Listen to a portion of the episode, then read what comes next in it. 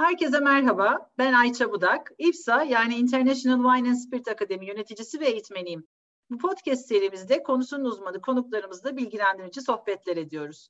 Bu kez konuğumuz 40 yılı aşkın süredir gazetecilik yapan, ülkemizin en önemli araştırmacı gastronomi yazarlarından gerçek bir hikaye anlatıcısı Hülya Ekşigil. Hülya'cığım hoş geldin.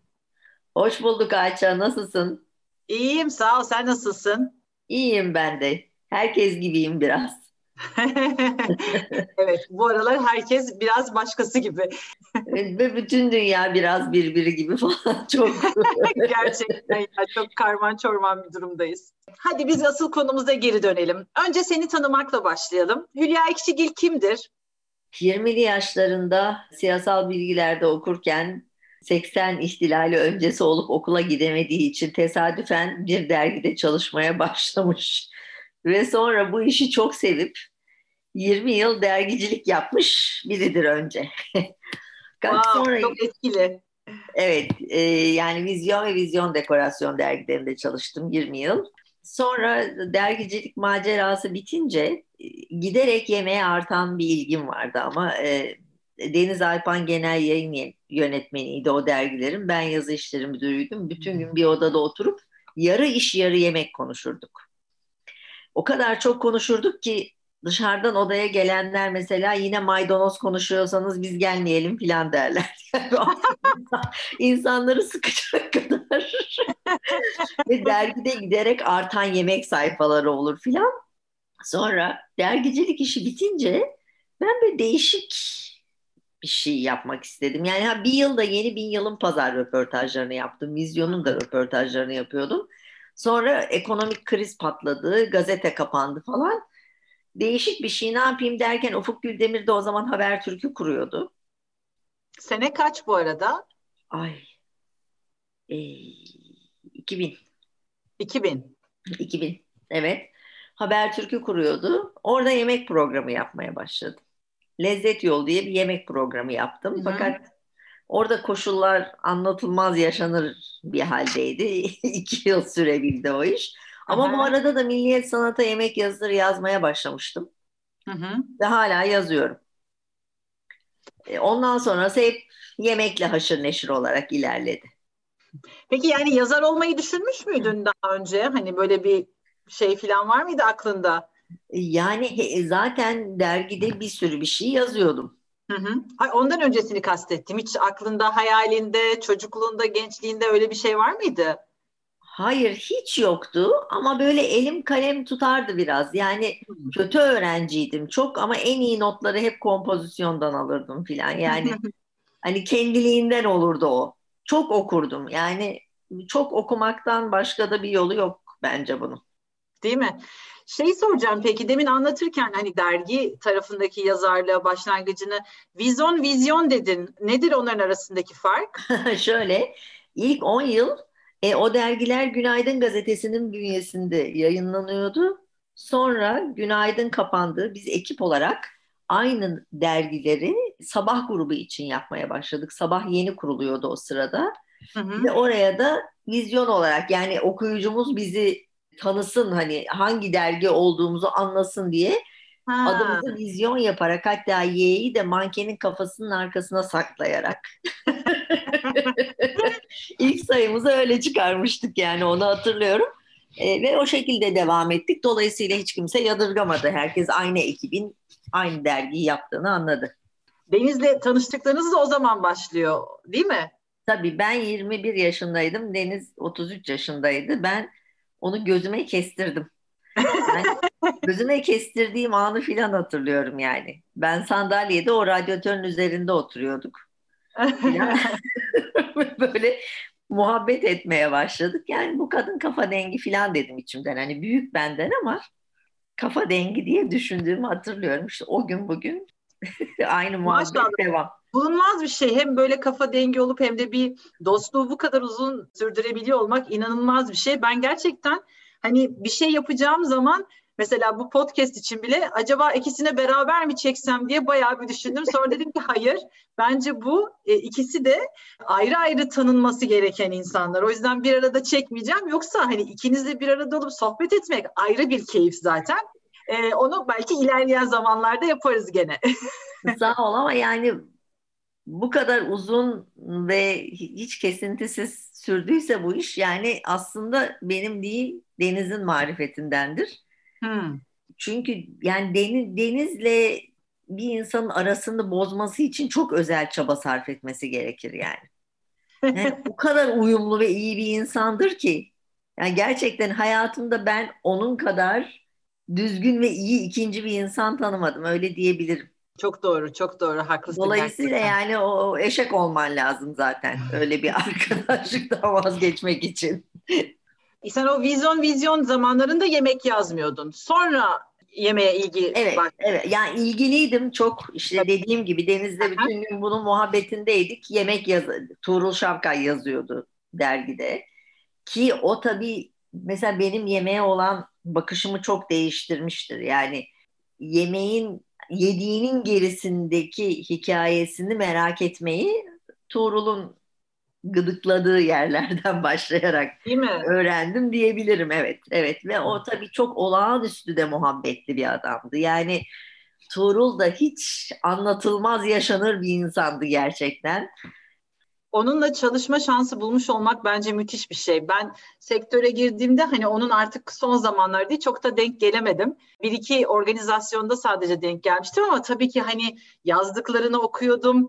Bulabildiğim yerde şansım olursa dinliyordum hani denk geldiğim yerlerde. İnanılmaz bir insan. Hani bugün eğer bizim gastronomimizde böyle bir gelişim olduysa ya da işte şarap tarafında da böyle bir gelişim olduysa onun kurduğu Şarap Dostları Derneği'nin, Mutfak Dostları Derneği'nin ve başka bir sürü konulara da katkısının çok büyük anlamı var. Rahmet canına diyelim Tuğrul Şavkay'ın. Evet. Hiç unutulmayacak bir karakterdir o yani. Öyle, gerçekten öyle. Bir şey soracağım. İlk yaptığın röportaja ya da habere baktığında, bilmiyorum onların hepsi duruyor mu? Hani senin arşivinde bütün yazdıkların duruyor bilmiyorum ama. Duruyor, evet. Nasıl görüyorsun kendini o zamanki Hülya'nın yazdıklarına baktığında? Şimdi tabii artık sadece hemen sadece yemekle ilgileniyorum. Hı. O zaman çok daha geniş bir perspektifteydi o röportajlar. İş adamları vardı, sanatçılar vardı. Çok zenginleştiriciydi yani her ay gidiyorsun, çok da uzun röportajlardı onlar, 6 dergi sayfası. Evet yani her ay gidiyorsun, gitmeden o adamın derinlemesine öğrenmeye çalışıyorsun zaten. Gittiğinde karşısında gene başka ufuklar açılıyor. Çok da gençtim yani o insanları tanımak, onlarla büyümek çok büyük bir şans oldu benim için gerçekten. Tabii bakıyorum çok çaylak görüyorsun kendini dönüp o günlere baktığında, ama şöyle de bir şey var Ayça. O günlerdeki heyecanımı ve bir insanı merak etme dürtümü de özlemiyor değilim. Yani yıllar geçince şöyle kaşarlanıyorsun tam Türkçe tabiriyle. Yani çok taze merakların oluyor gençken. Zaman içinde işte hatırlamıyorum kaç kişiyle röportaj yaptığımı ama şeyi anlıyorsun artık. Yani röportaj yapılan insanların o anda sana gösterdikleri bir yüzleri var. İster istemez böyle yani şimdi ben de sana öyle bir yüz gösteriyorum belki. Bu böyle bilerek bilinçli yaptığın bir şey değil. Hı.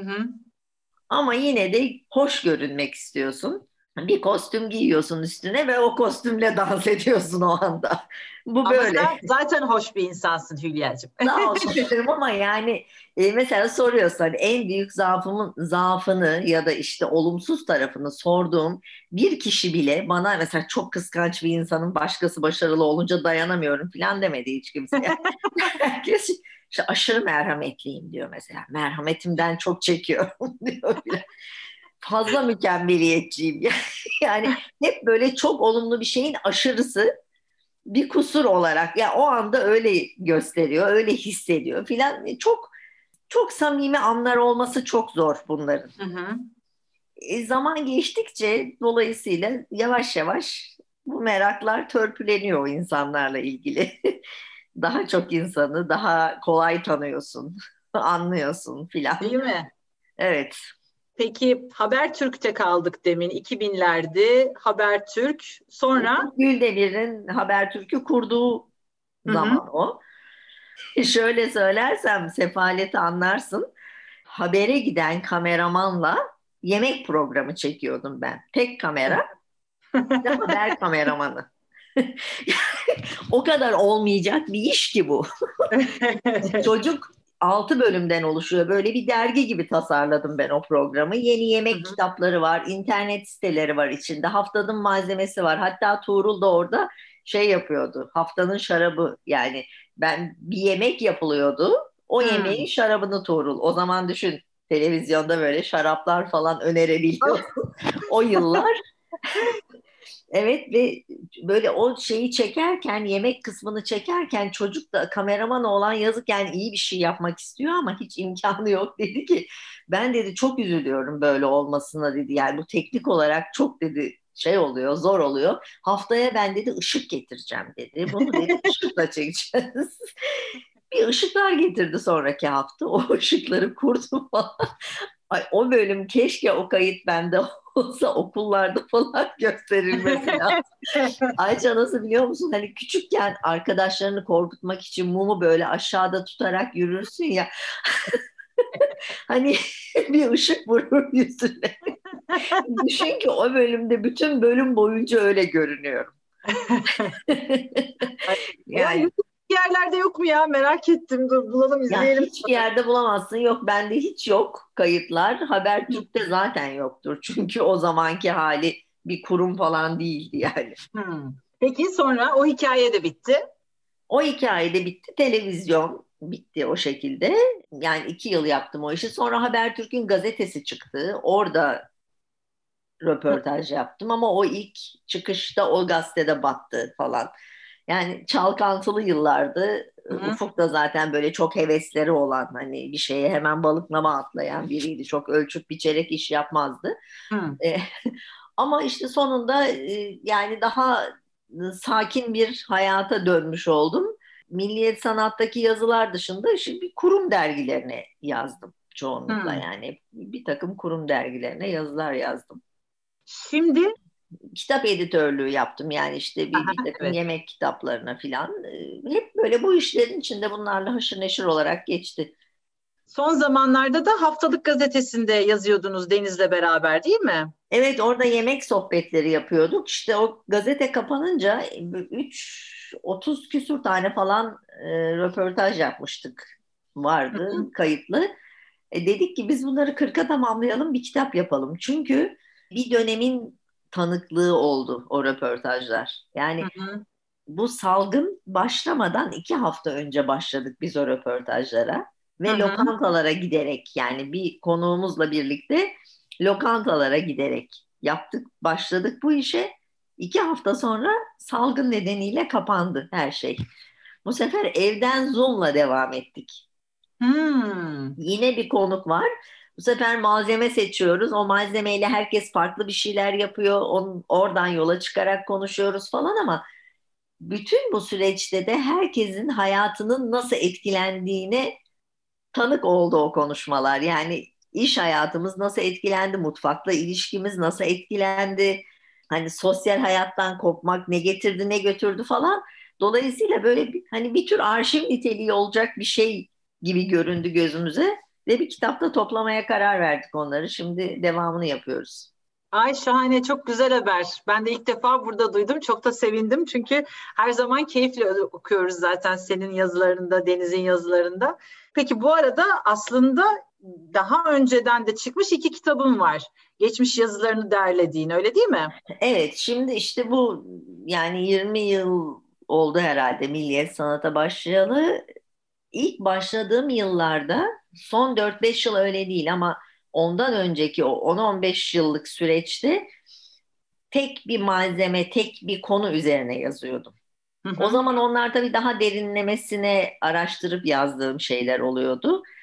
Onları 2 ayrı kitapta topladım zaman içinde. Sonradan yazılar parçalı hale geldi. Çünkü kimse uzun yazılar okumak istemiyormuş artık. Evet. Öyle dedi patronlar. Parçalı parçalı yazınca da onların zaten tabii hiç kitap falan olacak hali yok. Çok daha günlük konularla ilgili oluyor. Yani aynı şey asla değil. İlk başta yazmaya başladığımda şuradan yola çıkmıştım ben. Çok yeniydi Türkiye'de bir takım tropik malzemeler falan. Hı? Avokado var ama kimse ne yapacağını bilmiyor. Zencefil var. Nerede nasıl kullanılır bilmiyor. Yani ben bile ilk zencefil kullandığımda böyle koca bir dalı tavuğun içine koydum. Tenceresiyle çöpe gitti. Yani. Acı ve parfümlü bir şey oldu. Korkunç, yenmez bir şey oldu. Dolayısıyla hani bu malzemeler nasıl kullanılır? Ne yapılır? Dünyada bunlarla kim ne yapıyor? Hı-hı. Falan. Bunların hikayesini yazayım diye başladım. Ve ağırlıklı olarak öyle şeylerdi, malzemelerdi konularım önceleri. Sonra tabii çeşitlendi. Başka şeyler de girdi işin içine. İnsanlar girdi, mekanlar girdi zaman zaman falan. Öyle gitti yıllarca. Ama yani bence kitapta toplayarak iyi bir şey yapmışsın. Çünkü işte mesela hani biz okurlarda bir yerde okuyoruz mesela senin ya da bir başka gastronomik yazarın yazısını. Ondan sonra o gün hoşumuza gidiyor. Şimdi eskisi gibi gazeteyi de şeyden okumuyoruz. Hani küpürünü keseyim de saklayayım, dosyalayayım gibi bir durum yok. Genellikle web üzerinden okunuyor gazetelerde. Orada da klasörledin, nereye koyduğunu unutabiliyorsun. Şahsen benim başıma gelen şeyler. Bunu sonra okuyayım ya da bir daha evet, işime yarar. Oo, neler var öyle. O yüzden de hani oradaki yazıları toplayıp, çünkü bir de zamansız yazılar bunlar baktığın zaman. Yani hani avokadoyu hayatında ilk defa eline alan ya da zencefili ilk defa eline alan bir insan için senin yazın gene bulunmaz bir cevher. O yüzden bence çok çok güzel bir şey yapmışsın bu ikisini de toplayarak. Bu iki kitapta en sevdiğim şeylerden bir tanesi de benim kitapların isimleri. Çünkü aslında birilerinin sözleri bunlar, değil mi? Evet. Bir tanesi Dilim Gülümsüyor. Ona bayılıyorum yani. O 4 yaşında bir çocuk ilk defa değil pardon o anda çikolatalı dondurma yedikten sonra babasına söylemiş onu. İngilizce yani orijinalde. My tongue is smiling demiş.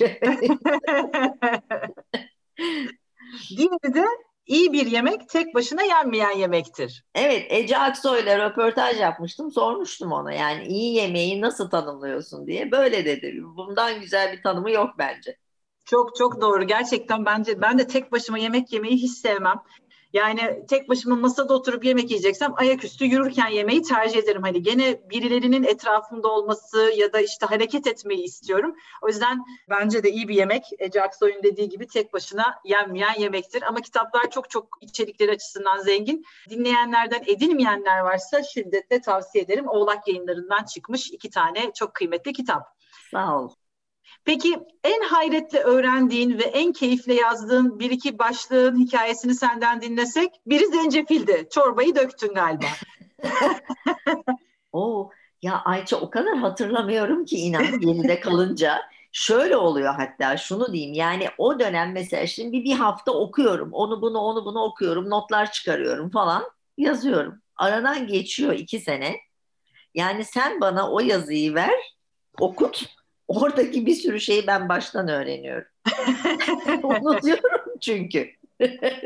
Aklımda kalmıyor maalesef. Fakat mesela Muz'u yazarken Muz'un arkasındaki yani uğruna yaşanan savaşlardan falan çok etkilenmiştim. Yani tabii her zaman şeylerin hikayeleri çok ilginç oluyor. Yani sömürge ülkelerde yetişen ürünlerin hikayelerini öğrenmek gerçekten çok ilginç oluyor. Çünkü bayağı böyle film izler gibi yani gözünün önünde canlandıra bir sürü olay yaşıyorsun okurken. Aynen. O hikaye muzda var, şekerde var, kakaoda var, evet. Bir sürü şey de var. Yani hani evet. Aslında köleliğin işin içine girdiği, evet. Kazancın çok daha, yani karın fazla olduğunu hissedildiği her şeyde biraz kan, biraz gözyaşı var galiba. Evet. Yani beyaz adamın göz diktiği bütün ürünlerde o var maalesef. Maalesef. Yani o yüzden aslında yemek gerçekten sadece bir yemek değildir. Arkasında çok önemli hikayeler vardır. O hikayeleri de aktarmak ayrı bir meziyet. Senin de öyle bir dilin var aslında, öyle bir yazı dilin var. Bilgiyi inanılmaz akıcı bir şekilde, sanki böyle hani Hülya yanında oturmuş da, karşında oturmuş da anlatıyormuş gibi okuyabiliyorsun onu. Hani bir de ben mesela senin ses tonunu biliyorum. Sanki oradan senin ses tonundan biliyorum. Hep öyle oluyor. Ses tonunu bilince öyle okuyor insan. Aynen. Böyle eğlenceli, akıcı, vurucu cümlelerle veriyorsun. Şimdi günümüzde çok konuşuyoruz. Storytelling diye bir şey var. Hikaye anlatıcılığı. Özellikle bunu sosyal medyanın gelişmesinden sonra çok daha da fazla önem kazandı. Bir şeyi nasıl ürettiğin ya da nasıl yaptığın değil, o yaptığın ya da ürettiğin şeyi nasıl anlattığının önemi var. Ama bu senin yazılarının doğasında var. Yani hani hikaye anlatıcılığı kısmı yazılarının doğasında var. Bu zamanla mı gelişti yoksa ne bileyim aldığın eğitimlerle mi alakası var? Yani hiçbir eğitim almadım ben bununla ilgili ama dediğim gibi işte yani çocukluktan başlayarak yani okumak, yazmak böyle hayatın bir parçası olunca herhalde zaman içinde kalem de ona göre bir yol çiziyor kendine. Bilmiyorum, hiç bilinçli olarak değil tabii yani o içimden öyle geliyor, öyle yazıyorum.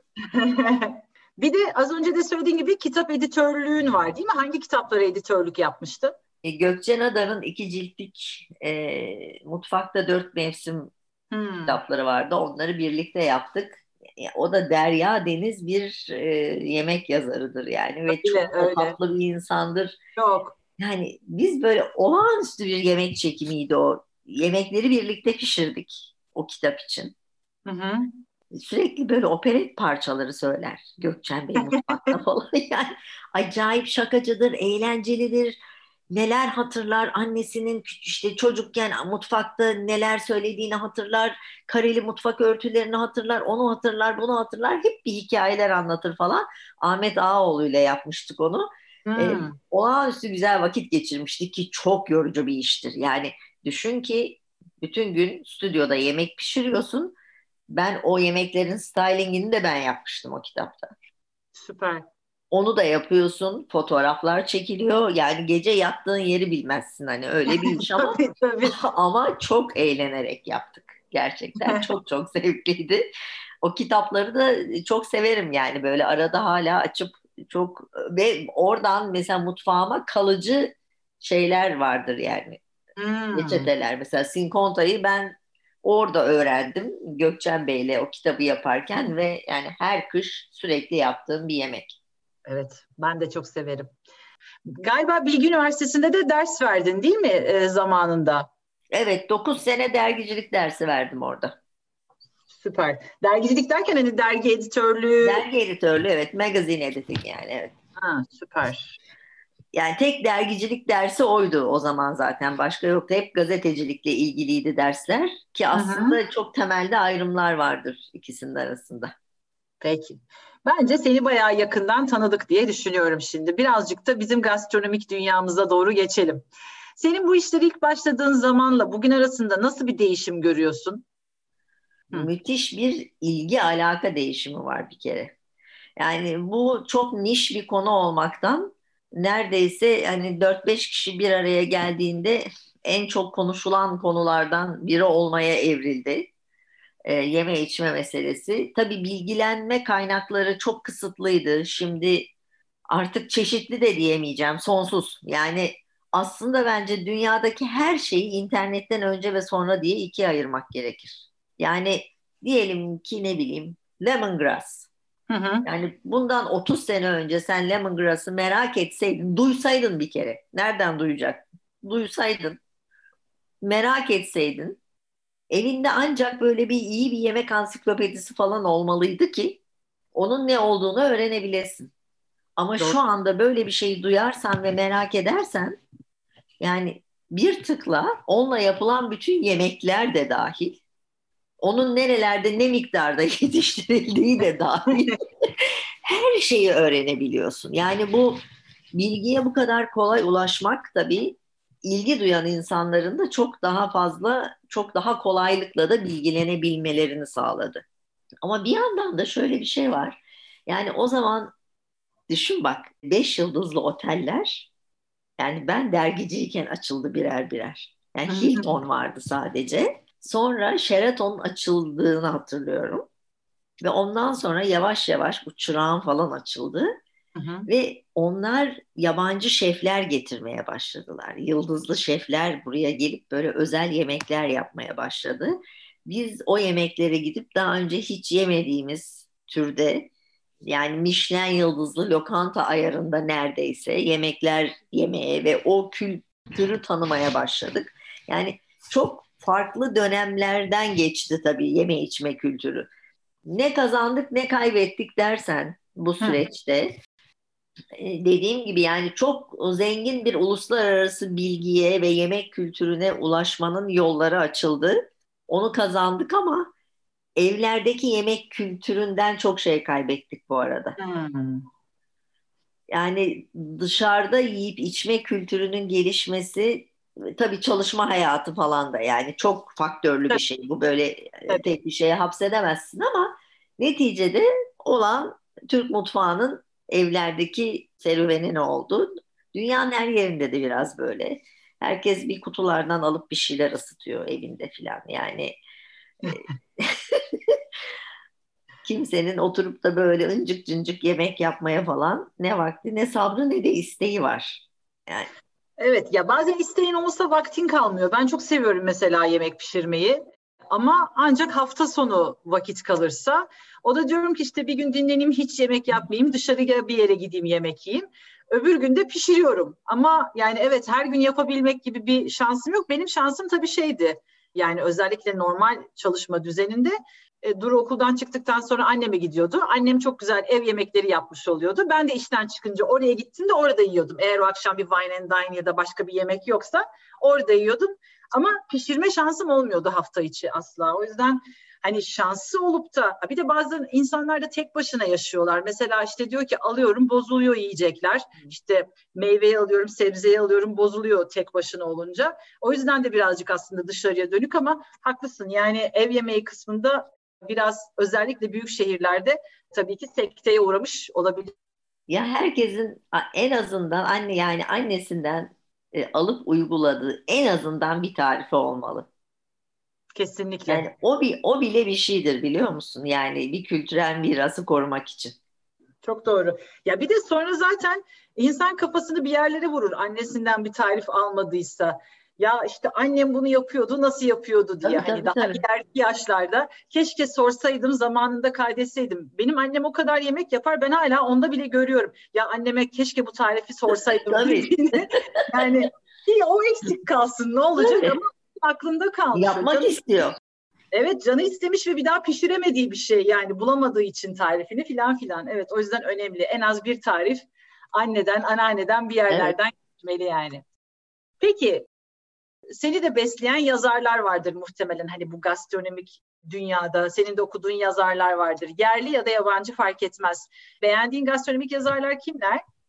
Vallahi o kadar çok ki yani daha doğrusu şöyle değişik nedenlerle beğeniyorum bir takım yazarları. Şimdi bazılarını mesela sadece eğlenmek için okuyorum. Yani bazılarını bilgilenmek için okuyorum. Bazısı çok güzel tarif anlatıyor. Bazısı yemeğin kültürel geçmişiyle ilgili olağanüstü bilgiler veriyor falan.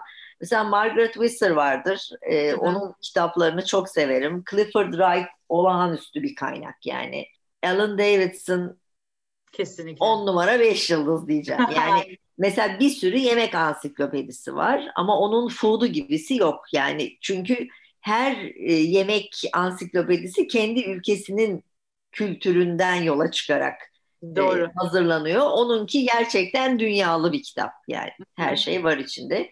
David Lebovitz çok mesela eğlenerek okuduğum, blogundan çok hoşlandığım biri. Harold McGee tabii ki her yazdığını çok anlamasam da çok değerli bulduğum ve okumaktan çok zevk aldığım bir yazar.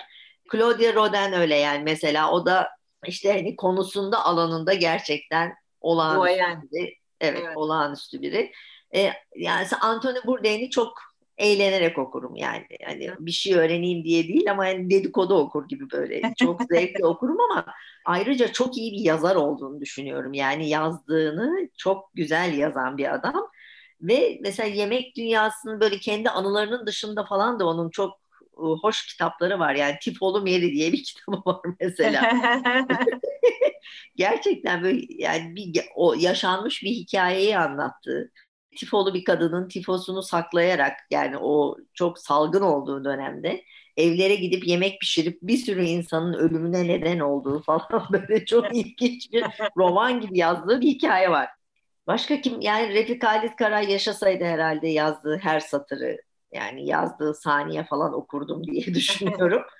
Ve tabii Aydin Öneytan ne yazarsa okurum. Katılıyorum kesinlikle. Evet.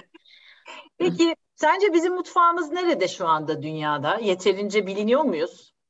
Mutfağımız uzay boşluğunda dolaşıyor. Gezegenini bulup inemedi henüz. Yani gerçekten çok yazık olmuş bir mutfak. Çünkü olağanüstü zenginlikleri var. Hı hı. Ama dünyada yemeklerimizin yarısını, yani bilen yarısını Yunan mutfağından diye, yarısını da Lübnan mutfağından diye biliyor zaten. Hı hı. Türk mutfağından diye bilinen 2-3 tane yemek ya buluruz ya bulmayız. Yani hani deveye sormuşlar. Derin bir nefes aldın. Aldım çünkü bileşik kaplar kanunu yani. Yani bir sürü şey nasıl oluyorsa o da öyle oluyor. Peki yani biz dünyada daha iyi tanıtacak olsak gastronomimizi, 5 tane yiyecek içecek seç deseler sana, Hülya sen seç biz bunlar üzerine çalışacağız deseler, hangi 5 içecek yiyecek karışık söyleyebilirsin? Neleri seçerdin? Hani sadece yiyecek içecek değil, belki bir yiyecek grubunu da seçerdim. Mesela şimdi yoğurtlu bir kere, yani yoğurdu dünyanın yoğurt algısının dışında bir yoğurt olduğunu ve o yoğurtla neler yapılabildiğini göstermek için çok geç bile kaldık diye düşünüyorum. Yani hani ayrandan tarhanaya kadar çok zengin bir yiyecek içecek dünyasına kapı açan bir malzeme yoğurt. Yani ne kadar çok yerde kullanılabilir. Tabii canım, mezesi, çorbası, hani yemeğin yanına eşlikçi olması bambaşka bir şey. Ama onun dışında girdiği envai çeşit form var. Tabii. Ben bir dönem Kanada'da yaşadım. Orada biraz da hareketlensin hayat diye evde Türk mutfağı kursları verdim 2 sene. Aa. Evet. 13 haftalık bir program yaptım. Ama şey değil. Hani antre, ana yemek, tatlı değil de çorbalarla başladım. Sıcak mezeler, soğuk mezeler, işte zeytinyağlılar, pilavlar, et yemekleri o şekilde bölümlendirerek yaptım. En sonuncuya da işte baklava, aşure falan gibi ziyafet kategorisine koyduğum şeyleri koydum. Zeytinyağlılara hiç kimse gelmedi. Aa, evet, hiç kimse. Böyle bir mevhumları yok çünkü. Bu tabii biraz bu vegan modasının falan da öncesinde bir durumdu. Mesela yani veganizmin bu halinde şimdi öyle bir kurs yapsam dolup taşar diye düşünüyorum. Kesinlikle, kesinlikle. Yani mutfağımızın zeytinyağlılar kısmı bizim şu anda çok üstüne gitmemiz gereken, tanıtmaya çalışmamız gereken bir kısmı. Çünkü veganlar dünyanın her yerinde, yani canları çıkıyor gerçekten lezzetli ve vegan bir yemek yemek için. Yok onun fıstığından sos yap, bunun bilmem nesinden bilmem ne yap. Bin türlü takla atıp bir şeyler yapıyorlar. Ve sonuçta lezzeti birbirine benzer yemekler de çıkıyor ortaya çoğunlukla. Bizim zeytinyağlılarımız olağanüstü vegan yemekler. Çok doğru. Yani çok dolayısıyla doğru. Hani o damardan da gitmek gerekir diye düşünüyorum. Patlıcan, tabii bizim patlıcanı kullanma şeklimiz aslında çok cazip gibi görünüyor, yani bir tanıtım malzemesi olarak kullanmak üzere, ama şunu göz ardı etmemek lazım ki patlıcanla yapılan hiçbir yemek pratik bir yemek değil. Dolayısıyla yani patlıcan bugünün gerçeklerine uygun bir malzeme değil. O anlamda tanıtmak için, desteklemek için. Ama mesela keşkek çok olağanüstü açılımları olabilecek bir yemek. Yani keşkeyi buğdaydan başka bir sürü malzemeyle yapabilirsin, temel malzeme olarak. Protein olarak somonlu keşkek bile yapabilirsin. Doğru. Yani nohut yerine mercimek de kullanabilirsin. O kadar, yani bütün bileşenlerini onun başka malzemelerle değiştirerek yine keşkek yapabilirsin. Ve yanında farklı, yani ben mesela böyle bir 4-6 çeşit falan keşkek satan küçük bir lokanta hayal etmiştim. Mesela Montreal'de böyle bir şey yapsam. işte yanına hani şalgam, 3 çeşit ayran filan böyle menü yapsam. Tabii sonra girişimci bir ruh olmadığım için düşünmekle kaldım tabii böyle. Çok projelerim vardır ama sıfır fiiliyat yani. Evet, onun yanına bir yatırımcı lazımmış. Hemen fikri belirtelim. Evet. Yani keşkek mesela böyle açılımı olabilecek bir yemek gibi görünür bana. Yani köftemiz, şimdi tabii hamburger gibi dünyayı sarıp sarmalamış bir kültür varken yani bu bizim şahane köftelerin nesi eksiktir gerçekten. Ne kadar yazık olmuş, göz ardı edilmiş bir yemek türü. Çok. Bir de dünyanın bugünkü beslenme şeyinde, trendlerinde sütlü tatlılarımızın da çok yerinin olabileceğini düşünüyorum ben. Evet, yani onlar da yine başka bir açılım şeyi, alanı olabilirler. Akıllıca üstlerine gidilirse. Peki içecek olarak neyi koyarsın? Ayran. Gerçekten rakı değil mi mesela, ya da şarap değil mi? Hayır. Yani alkollü bir şey diye düşünmedim şimdi. Daha yaygın bir şey diye düşündüm. Anladım, tamam. Yani büfede de satılabilecek. Hani daha harcı alem. Çünkü yani şeye de inanıyorum. Ya İtalyanlar bu işi nasıl başardılar? Yani malzemelerini en harcı alem yerlerde bile bir şekilde kullandırarak. Yani çok üst düzey bir yerden bu işlere girdiğin zaman o üst düzeyde kalabiliyorsun. Ama yaygınlaşması, yani düşün, dünyanın her yerinde, yani her mahallede karşına bir İtalyan lokantası çıkabilir ve bunun da böyle hiç şık bir lokanta planı olması da gerekmez yani. Yani 2 tane uyduruk masayla, bir makarna, bir pizzayla adam sana İtalyan lokantası diye bir şey satabilir orada ve bir alıcısı vardır. Yani sanki neredeyse artık o kültürlerin içinde kendiliğinden var olan bir şey gibi o İtalyan lokantaları ve İtalyan yemekleri. Yani bu hale gelebilsek, İtalyan mutfağı bizim yarımız kadar zengin bir mutfak yani. Bakarsan bile değil. Gerçi onların da yani şu kalınlıkta bir silver spoonları var. Evet, az buz yemekleri de yok ama neticede yok.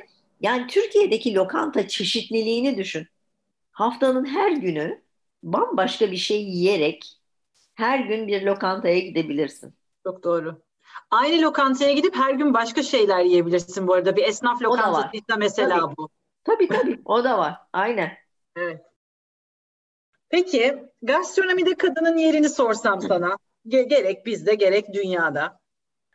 Vallahi yazar olarak gayet iyi yerleri. Kalemi çok kuvvetli, kendini çok okutan bir sürü kadın var. Şef olarak da, yani şef olarak bir kere müthiş bir şey içindeler yani. Ne kadar çok sayıları artıyor, ne kadar çok adları duyuluyor, ne kadar çok varlıkları öne çıkıyor. Ki mutfak gerçekten zorlu bir yer bir kadın için. Çok. Yani sadece erkeklerin arasında ve o erkek dilinin bir parçası olarak var olmaya çalışmak falan değil. Bir tavayı kaldırmak bile zor bir şey. Yani bayağı bedensel güç de gerektiren, çok yorucu. Yani başka hiçbir şeye benzemeyen, hani mutfağı ve aşçılığı ve orada bir şey üretmeyi kolay zanneden insanlara ben hayretler içinde kalıyorum. Yani dünyanın en zor işlerinden, en yorucu işlerinden biridir.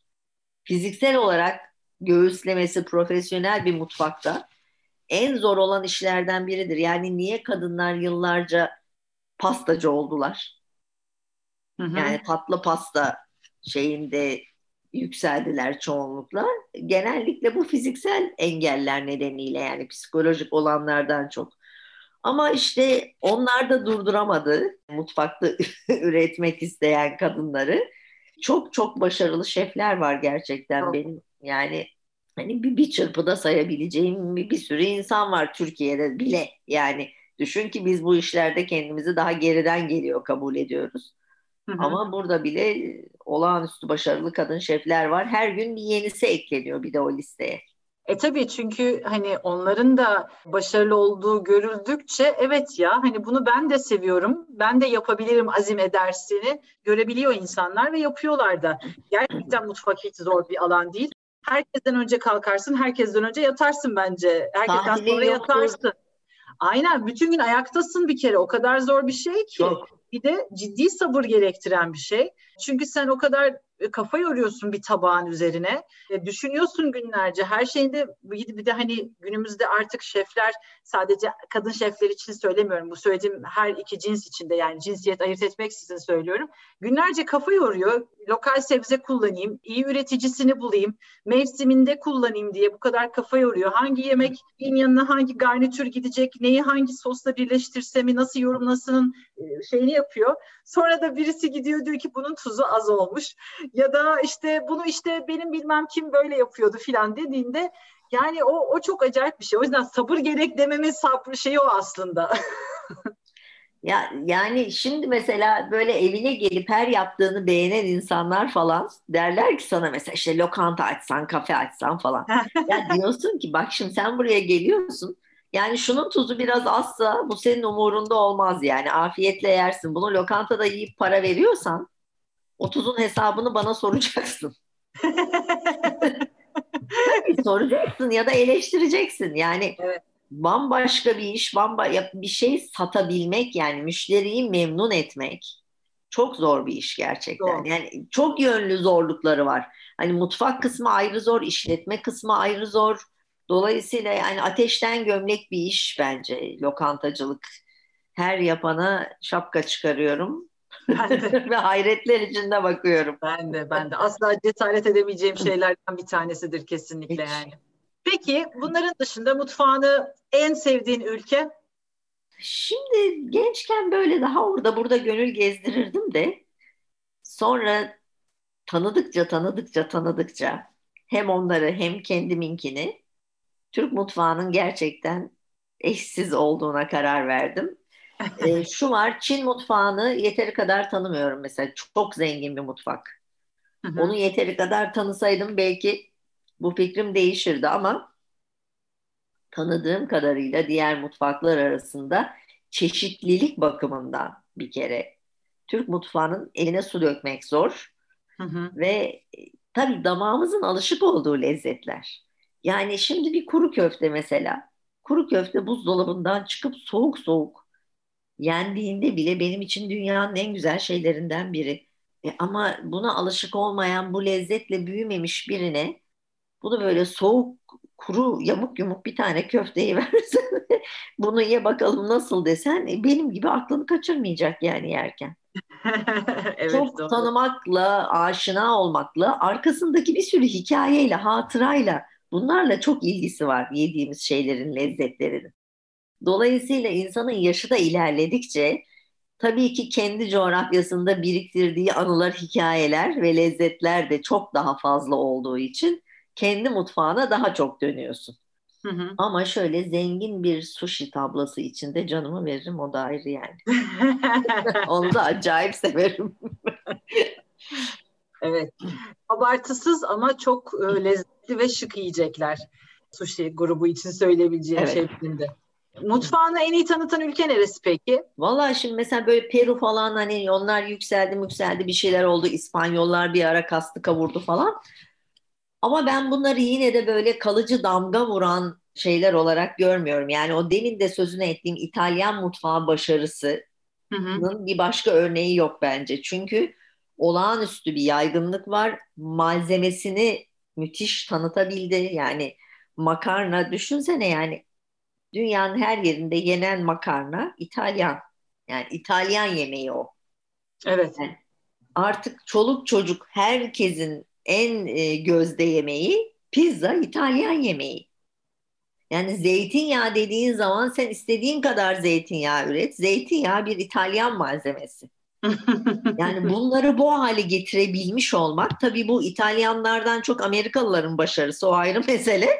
Yani bunu Amerikalılar, oradaki İtalyanlar becerdi ama neticede İtalyan mutfağı böyle bir yere geldi. Yani hani kıyıdan köşeden bile çıkabilecek, her yerde her an var olan bir mutfak oldu. Bundan büyük başarı olmaz diye düşünüyorum. Değil mi?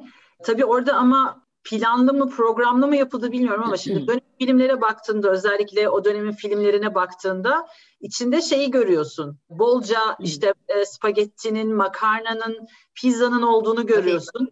Mesela çocuk İtalyan mafya filmlerinde başka ne yiyecekler zaten? Hani aklımıza gelen gelmeyen her şeyin içinde bunu görebiliyoruz. Aslında topyekun bir hareket var gibi orada. Yani insanların gözüne sokakta restoranı sokabildiği gibi, markette paketlenmiş makarnayı ya da işte ne bileyim mozzarella'yı sokabildiği gibi, oturup film izlerken de aa bu da spagetti yok, kalkıp bir makarna yapsam bari kendime hissiyatını yaratabiliyor. Çocuklardaki etkisi hani belki bugün çok popüler bir çizgi film değil ama hani bu kadar yayılması da muhtemelen Ninja Turtles'tır diye düşünüyorum. Çünkü oradaki kaplumbağalar, hatırlar mısın bilmiyorum, sürekli pizza sipariş edip pizza yerlerdi.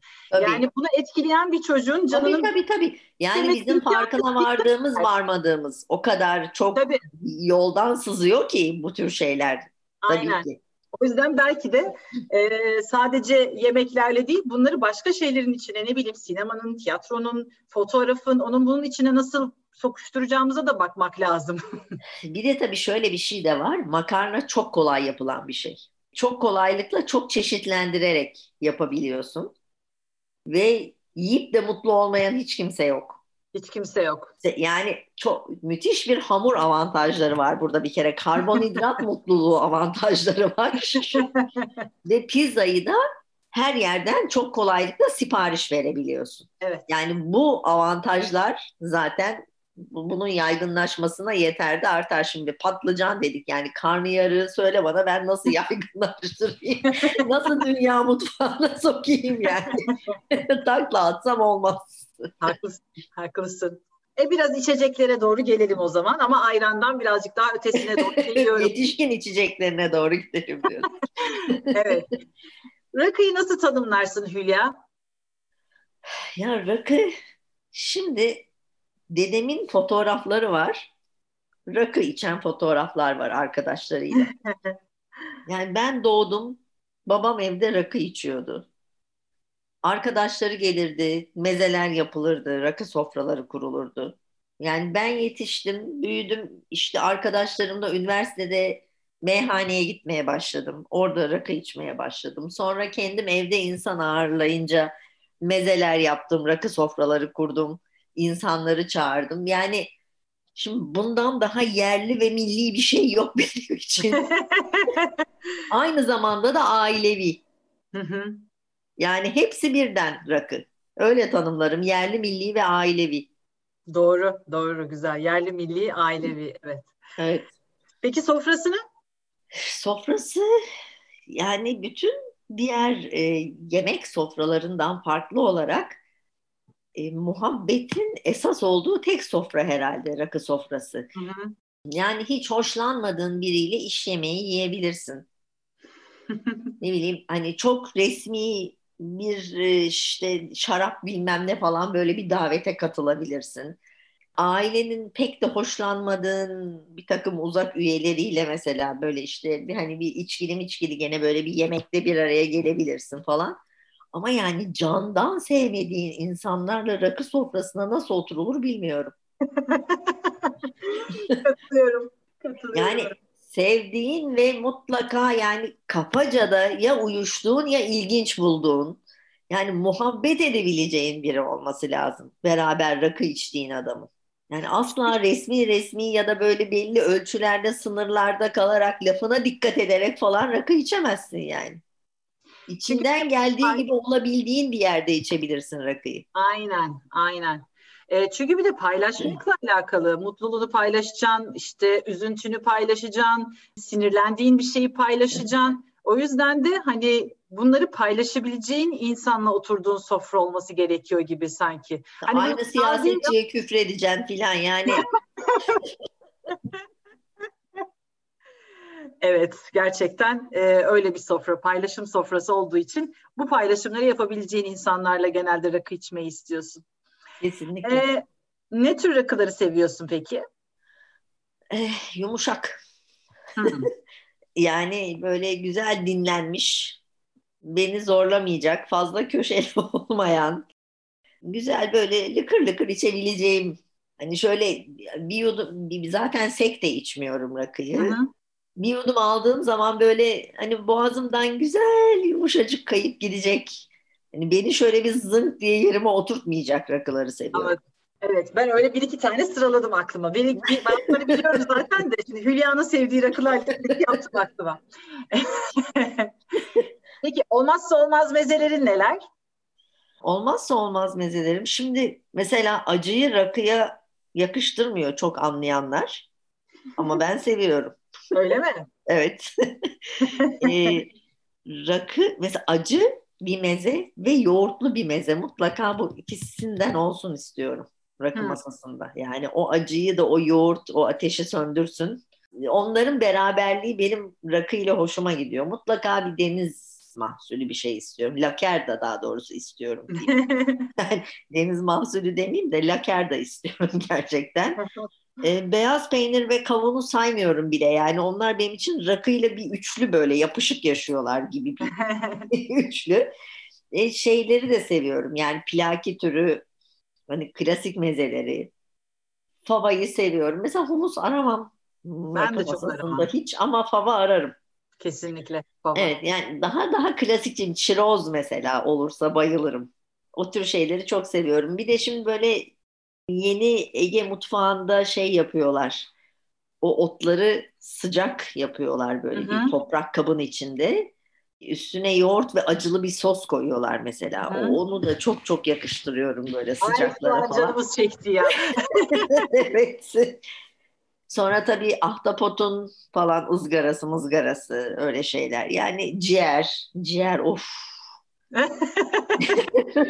Ayça, bu çok tehlikeli bir konu ya. Çok gerçekten sonu yok. Olmazsa olmaz mezeler, evet, zor. Aynen. Bu arada kendi yarattığın mezeler var mı? Şöyle, yani yarattığım meze demeyeyim. Çünkü ben mesela bunları hiç böyle kayıt altına falan da almadığım için, yani o an yaparım, sonra bir daha yapamam aynısını. Bir şeyler var. Bir tane şimdi Instagram'da yazıyorum tarifleri. Yeni bir şey yaptığım zaman ve o bana bir arşiv oluyor. Hı hı. Gerçekten kendime hatırlatmak için esas oraya koyuyorum o tarifleri. O yüzden sordum zaten. Mesela bir bakla yapmıştım. Yani o tamamen uydurduğum bir şeydi. Böyle hardallı falan bir bakla yaptım. Fena bir meze olmadı. Şeyi çok seviyorum. Antakya'nın tuzlu yoğurduyla meze uydurmayı çok seviyorum, öyle diyeyim. Hı-hı. Onu başka yoğurtlarla, keçi peynirleriyle, tulumlarla, közlenmiş bir takım sebzelerle falan karıştırarak meze yapmayı çok seviyorum. Ve çok yakıştırıyorum rakı sofrasına onu. Kesinlikle tuzlu yoğurt çok, çünkü böyle peynirle yoğurt arasında bir yerde bir lezzeti, evet, var. Çok, evet, enteresan çok, bir şey gerçekten. Çok. O da mesela çok daha yaygın olması gereken bir ürün aslında. Çok kıyıda, aynen, köşede kalmış. Daha böyle sahne ışıklarına çıkması gerekirdi şimdiye kadar. Ama sonra biraz bozuluyor ya bazen, çok yayıldığında da. Hep bozuluyor da. Peki rakıdan şaraba doğru gelirsek, ne diyorsun şaraplarımız ve şarapçılığımız için? Ne mesafe kardeşim o kaydedilen. Değil mi? Yani 20 yılda nerelere geldik, gerçekten çok şapka çıkarılacak bir sektör olduğunu düşünüyorum şarapçılığın, bağcılığın ve onun da lokantacılık gibi çok özveriyle bu işe sahip çıkan insanlar sayesinde yaşayabilecek bir alan olduğunu bildiğim için hem beğeniyorum çok şarapları, son uzun bir zamandır çok beğeniyorum yerli şarapları, hem de çok büyük bir saygı ve hayranlık duyuyorum o işe sahip çıkan, yatırım yapan, hayatını ona vakfeden insanlara. Çünkü şey lafına da çok inanıyorum, hani şaraptan küçük bir servet edinmek istiyorsan önce büyük bir servetle başla, sonunda küçük bir servetin olur. Lafına da çok inanıyorum. Çok riskler barındıran, hani çok bilinmezleri olan, gerçekten hani bayağı böyle gözünü karartarak girilmesi gereken bir alan ve özellikle küçük bağcıların yani yaşadıkları şeyleri hayal bile edemiyorum. Bir de bu koşullarda, yani kendi ülkemizin, evet, çok özel koşullarında. Yani zaten hani tarımla uğraşan her sektör gibi bir kere şarapçılık sektörü de doğaya bağlı doğal olarak. Tabii. Yani asma dediğin bitkinin bütün bir yıl boyunca geçirdiği her şey senin şarabına yansıyacak demek. Ve sen de onunla beraber mücadele etmek zorundasın. Hani doğanın olumsuz koşullarını onunla beraber minimize etmeye çalışıyorsun. Lazım. Aynen. Evet. Bütün onunla mücadele ettikten sonra hasat zamanı geliyor. Yani ve 3 ayda aslında tamam sonrasında da elbette ki şarap yapımıyla ilgili şeyler var ama o hasat zamanı en kritik zaman aslında. O kritik zamanda ben biliyorum işte bizim winemaker'lar da öyle ailelerini görmüyorlar, çocuklarını görmüyorlar. Sadece tek odaklı yani orada yapacakları küçücük bir hata her şeyi değiştirebiliyor çünkü. Yani gerek üzüm alımında yapacağın hata, gerek şarabı yaparken yapacağın hata fark etmez her şeyi değiştiriyor. Ve en stresli oldukları, en gergin oldukları, en yemek yemedikleri, en çok ailelerini, çocuklarını özledikleri zaman bir de gerçekten hani bunun diyelim ki şarabını iyi yaptın, bunu anlatması ve benzerisi de zor olduğu için bizim bulunduğumuz şeyin koşullarında gerçekten çok çok emek isteyen ve saygı duyulması gereken işlerden bir tanesi, haklısın. Ya ben şarap yapmayı yani hem matematikten çok iyi anlamayı hem şiir yazabilmeyi becerebilmek gibi. Yani ikisini birden yapabilmek. Yani bu çok olağanüstü bir beceri gerektiriyor değil benim gözümde. Değil mi? Evet. Ne güzel tanımladın gene. Bak söylemiştim çok iyi bir hikaye anlatıcısı olduğunu. Peki sen bizim peynirlerle şarap olur mu? Oluyor artık. Artık oluyor. Çünkü yani şöyle oluyor. Belki daha önce de oluyordu. O peynirler bize ulaşmıyordu bir kere. O da var. Yani şunun şurasında Divli Obruk'u kaç yıldır biliyoruz. Mesela Divli Obruk'la çok güzel peynir oluyor. Yani bundan 30 yıl önce Divli Obruk yoktu benim hayatımda. Yani kimseninkinde de yoktu o yörede yaşayan insanlar dışında. Dolayısıyla yani bir kere bu yerel peynirlerin tabii bize ulaşmaya başlaması değiştirdi biraz resmi. Bir de şimdi yeni üreticiler var. Şaraba uygun peynir yapıyorlar. Mesela çok güzel keçi büş var. Yani gerçekten Fransa'daki büşleri aratmayacak kadar başarılı keçi büş yapılıyor burada şimdi.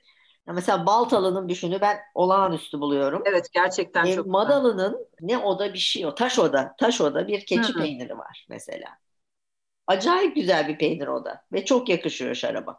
Yani böyle yeni üretimler var. Ve şimdi tabii yeni piyasaya giren üretici de böyle bir talebin olduğunu biliyor. Yani ürettiği peynirin tuz oranının, İşte yağlılığının biraz dinlenmiş olmasının filan onun getireceği aromaların falan şarap eşlikçisi olarak aranan özellikler olduğunu bildiği için o yönde üretimler yapmaya başladılar. Dolayısıyla önü çok açık diye düşünüyorum bu alanın. Yani daha çok güzel, çok şaraplık yeni peynirlerimiz olacak. Evet şanslıyız. Evet yani Kars Gravyerimiz, Divri Obrumuz onlar vardı ama tabii. Yenileri geliyor yani. Aynen. Onları da yeniden keşfediyor olmak güzel bir şey. Yani dediğin gibi o peynirler orada duruyordu ama büyük şehire ulaşmıyordu. Ancak sen işte o tarafa bir yere gidiyorsan işte yöresel pazarında ve benzeri de bulabileceğin ama belki de mesafeli yaklaştığın peynirlerde onlar. Hani bilmiyorsun çünkü nasıl nasıl bir hijyen içinde, doğru koşullarda mı gibi bir sürü soru işareti oluyordu insanın aklında. Çünkü biz de mesela ailece çok şey gezerdik. Yöresel pazar annem aşırı derecede severdi. Hani bir yol üzerinde hangi pazar varsa hepsine girerdik. Hala da severim ama ben hani o yaşlarda bıkmıştım ama şimdi çok seviyorum. Annemi daha iyi anlıyorum. Sen beni bir seyahatten dönerken gör. Sanır selam vermezsin. Yok canım. Vallahi billahi. Yani onlar alırlardı ama ben mesela ne bileyim çekinebilirdim onların cesaret ettiği her peyniri almaya. Ama annemle babam çok güzel cesaret ederlerdi. Ama dediğim gibi yani senin de söylediğin gibi ulaşmıyordu buralara. Büyük şehirde bulamadığın şey de aslında var olmayan şey senin için bir nevi. Şimdi ulaşabilmek. Tabii. Yani tesadüfen bir yerde yiyorsun ve orada kalıyor yani. Evet. Hangi üzümlerin şaraplarını beğeniyorsun çok? Ya da ne şarapları sevdiğini de söyleyebilirsin. Yani çok var aslında. Ne bileyim öküz gözünü beğeniyorum. Öküz gözü Boğazkere beraberliğini beğeniyorum. Hı. Kupar şarapları seviyorum zaten. Yani o zenginleşen o şeyleri, hı-hı, lezzetleri seviyorum. Malbec seviyorum. Merlot seviyorum. Böyle yumuşak yumuşak, hı-hı, şaraplar seviyorum. Füme şaraplar çok severim. Yani füme blanc, puy füme falan, onları, hı-hı, ayrı severim. Narince, şardone, onlar da sevdiğim üzümler. Beyazlarda. Beyaz kalecik karasını ölüyorum diyeyim. Yani öyle. O yaz demek benim için o. Yani hani böyle yaz hissinin bunun kadar güzel bir kadehte karşılık bulduğu şarap azdır gerçekten. Çok gerçekten. Çok hoşuma gidiyor yazın. Roze çok seviyorum zaten. Yani yazın hep roze içmek istiyorum. Ben her şeyin de yanına yakıştırıyorum onu bir şekilde yani. Ona da oluyor, buna da oluyor falan, benim kafamda sevdiğim için oluyor her şeye. Bir de tatlı şarapları da seviyorum. Yani o madreler, portolar, tatlı sertler falan, onların hepsine bayılıyorum. Yani rozelere zaten bence çok uzun zaman haksızlık yapılmış diyeceğim. Genelde kırmızı mı beyaz mı belli değil modu yapılmış. Yani bizim ülkemiz adına söylemiyorum bunu, genel olarak söylüyorum. Bizim ülkemizde zaten bu kadar çeşitlilik yoktu roze adına baktığında. Oysa ki hani roze hafif bir kırmızı etle de yiyebileceğin, güzel pişmiş bir beyaz etle de, yani balıkla da, herhangi bir mezeyle de, tabii, peynire de yakıştırabileceğin. Tabii baharatlı yiyecekleri çok güzel dengeleyebilecek aromatik yapıya sahip olan rozelerle de uyum sağlatabileceğin bir kategori aslında. O yüzden hani bu kadar çeşidin artması da aslında şeyi gösteriyor. Yani illa pembe görünce yanına bir şey yememek gibi düşünmemeli insanlar. Tam tersine bence yelpazenin genişlediğini düşünmeleri lazım, yiyecek yelpazesinin. O yüzden rozelere haksızlık etmeyelim. Onları benim rozeye kız şarabı diyen arkadaşım var Ayça. Vardır, evet. Çünkü pembe. Vallahi var. Yani benim de duymuşluğum var. Öyle söylemek istemedim ya. Hani nasıl şey derlerdi? Zero kolalara, zero yoktu o zaman da, işte diyet kolalara kız kolası derlerdi. Onun gibi bir şey bu. Aynen ya. Aynen. Ben çok rozeciyim valla. Ben de öyle. Yazın yani müthiş. Aklına gelen ilk yemek şarap uyumunu sorsam sana, şu anda canının ne istediğini bile söylesen olur. Benim canım her zaman güzel bir peynirle şarap ister. Yani şarabı en çok peynirle seviyorum. Gerçekten. Ve bu konuda da bir Paris seyahatinde bütün bilgilerim resetlenmişti. Çünkü hep yani peynir ve kırmızı şarap kafamda, bu ikili. Hı hı. Sonra bir gün böyle yiyecek alışverişi yapılan bir sokakta Paris'te, Rue Muftar'da çok güzel dükkanlar var orada yiyecek alışverişi için. Çok yaşlı bir kadının işlettiği bir şarap butiği gördüm.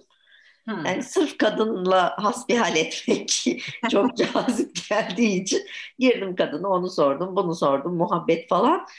Sonra dedim ki ben dedim taze keçi peynirleri aldım. Bana dedim bunlara en yakışacak kırmızı buradan ne öneriyorsunuz dedim kadına. Kadın dedi ki biz o taze keçilerle her zaman beyaz içeriz. Yüksek asidite. Evet. Aa falan dedim o sırada, ama sonra tabii benim bütün şeyimi değiştirdi bu peynir. Şarap şiftimi değiştirdi ve gerçekten de ne kadar yakışıyorlar. Likör sever misin? Çok severim, yaparım da arada. Evet, en gurur duyduğum şey Ayça, evimin girişinde bir tane küçük bir toprak alan vardı. Orayı minik bir yabani menekşe tarlasına dönüştürmeyi becerdim. Wow. Bununla çok çok gurur duyuyorum, evet. Fazla ama da bir şey yaptığından değil. Kendi oldu ama ben gurur duyuyorum. Olsun. Ama her sene Mart'ta mosmor yabani menekşeler oluyor, kokulu. Ve ben ilk birkaç sene hiç kıyıp bir şey yapamadım onlara. Katiyen elleyemedim, toplayamadım. Yani içim gitti hep bir şey yapmak için ama yapmadım. Sonunda geçen sene Yaradan'a sığındım. Menekşe likörü yaptım onlardan. Çok güzel oldu. Çok latif bir şey yani. Çok, çok. İşte menekşe hep yapıyorum zaten. Hı. Peki o menekşeleri bir yerden sen mi getirdin? Ben bir ormandan 3 kök menekşe köküyle almıştım. Karadeniz'de bir ormandan. Bir saksıya dikmiştim onları. Ertesi sene saksı bulut gibi oldu onlarla, kaplandı. Öyle olunca çıkardım, o toprak zaten çimmim, hiçbir şey ne yapsam tutmayan bir yerde orası, yarı gölge.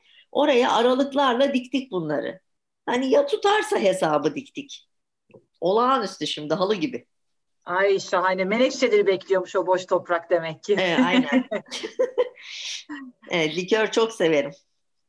Evet, ben de severim. Gerçekten de ülkemizin en zengin konularından bir tanesi likörde. Evet.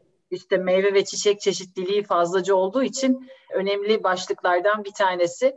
Son olarak söylemek istediğim bir şey var mı? Sohbet şahane gitti ama.